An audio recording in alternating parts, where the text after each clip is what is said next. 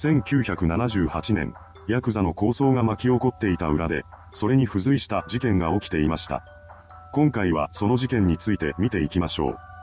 事件の発端となったのは1978年に起こっていた抗争です。当時は暴力団対策法などができておらず、ヤクザに対する締め付けも今ほど厳しくありませんでした。そのため暴力団同士の抗争は日常茶飯事だったのです。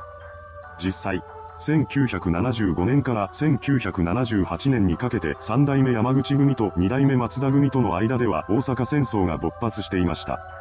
そんな中、住吉連合金子会が分裂し、内部抗争が発生してしまいます。そこから事件は動き始めました。内部抗争のきっかけは組長代理の座を幹部同士が揉めていたこと、しのぎの一つである屋台ラーメンの縄張り争いが起こっていたことだとされています。その結果、1978年7月上旬に幹部の男が古文4人を引き連れ、敵対していた兄貴分に牙を向くこととなったのです。彼ら5人は標的となった兄貴分に襲いかかり、そのまま手にかけてしまいました。その後、事件の隠蔽を画策した幹部は兄貴分の身元が分かりにくいようにバラバラにした上で兵庫県と岡山県の山林に捨ててしまったのです。この2箇所が選ばれた理由は犯行に加担した4人の古文の故郷が近く、土地勘があったからでした。そうして犯行を終えた彼らですが、事件はすぐに発覚することとなります。1978年7月5日、二つの山林の両方で被害者の体が発見されたのです。身元判明のきっかけとなったのは被害者の体に掘られていた天炉の入れ墨が残っていたからでした。これをきっかけにして、被害者が特定されることとなり、当時敵対関係にあった犯人の幹部が捜査線上に浮上します。そしてそのままの流れで4人の子分も事件に関与していたことが発覚し、犯人である5人は逮捕されました。しかし、警察の中には解決していない一つの謎があったようです。それは被害者の両手が見つからないということです。その他の部分は見つかったのにもかかわらず、手だけは見つかる気配もありませんでした。そこで警察は両手の行方について5人の犯人から詳細を聞き出すため、取り調べの中で彼らへの追及を強めます。すると、犯行を主導した幹部の組員が衝撃の事実を語り始めました。それが次のような内容です。指紋で身元がバレるのが怖くて手首を持ち帰った。だけど始末に困ったから古文が経営していた屋台ラーメンの出汁を取るための鍋で煮た。ただ、骨は溶けなかったから金槌で粉々にして捨てた。なんと、手を使ってラーメンの出汁を取っていたというのです。この供述を受け、本事件は手首ラーメン事件と呼ばれるようになり、新聞やニュースなどで大きく報道されました。これによって世間は大騒ぎになります。事件が起きた頃に都内の屋台でラーメンを食べていた人は数知れず、その全員が、もしかして手首ラーメンを食べてしまったのではないだろうかと考えるようになり、パニック状態に陥ってしまったのです。そのため報道が始まるや否や、屋台でラーメンを食べた多くの客が警察にどこの屋台なのかとの問い合わせを入れるようになりました。そうして問い合わせが殺到したことで、警察は屋台ラーメン屋の大まかな場所を発表します。それは、東京荒川区周辺というものでした。また、所轄の赤坂警察署は犯人が次のような供述をしていると発表しています。その時のラーメン屋台は奥、荒川の土手、西日暮里のコースだった。ですが正確な場所は公表されていません。その結果、興味本位で現場となった屋台ラーメン屋の場所を探したりする人々も現れ出します。そこで赤坂署はさらなる情報として、犯人の男は、客を呼び寄せるための木管楽器であるチャルメラは吹かず客にもネタがないという理由で断ったと話していると発表。手首ラーメンは、その他の状況から売られなかったと弁明しています。しかし、これに対して、9時間もラーメンの販売を続けていたのにもかかわらず、一杯も提供していないのは無理があるとの意見も飛び出してきました。そうした発言を受けて、世の人々も世間を落ち着かせるための嘘だろと反論する姿勢を見せるようになります。本当に手首ラーメンが売られていなかったのかは不明ですが、様々な憶測が飛び交ったことで当時ラーメンを食べていた人はよりパニックに陥ってしまいました。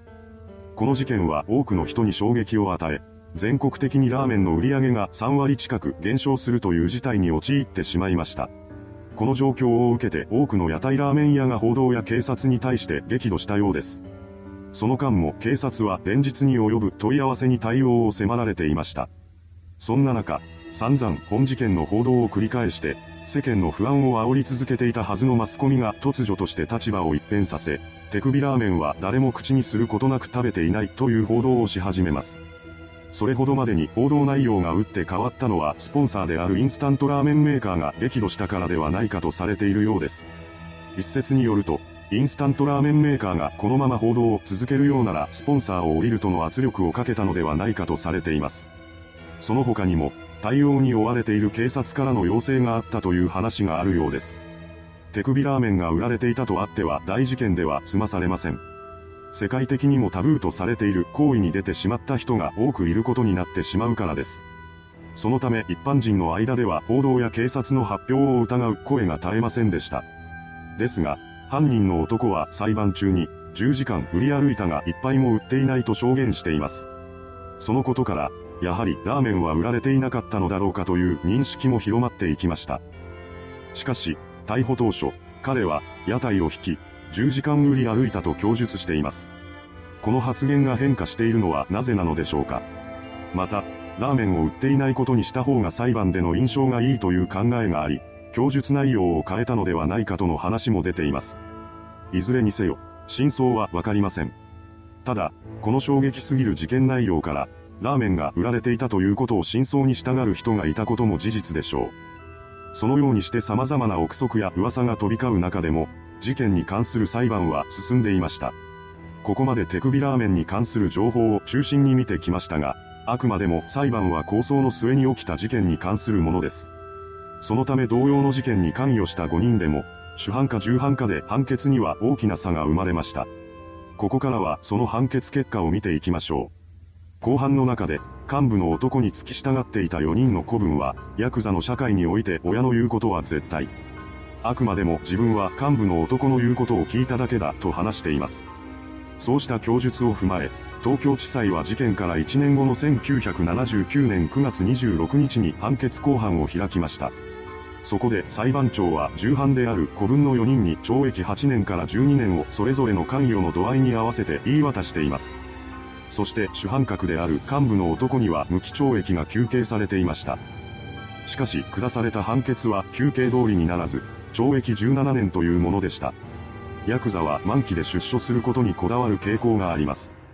そのため子分は1986年から1990年の間に出所、主犯の幹部は1995年に出所していることでしょう。ただ、彼が襲ったのは自らの兄貴分にあたる人物であったため、組から絶縁されているかもしれません。どちらにしても、その後の情報は一切出てきませんでした。いかがでしたでしょうか？手首をラーメンの出汁にして溶かしてしまうという衝撃すぎる事件。その内容から世間はパニックに陥りました。後の影響もかなり大きく、ラーメン業界に大打撃を与えたほか、本事件を彷彿させるような映画なども制作されています。それではご視聴ありがとうございました。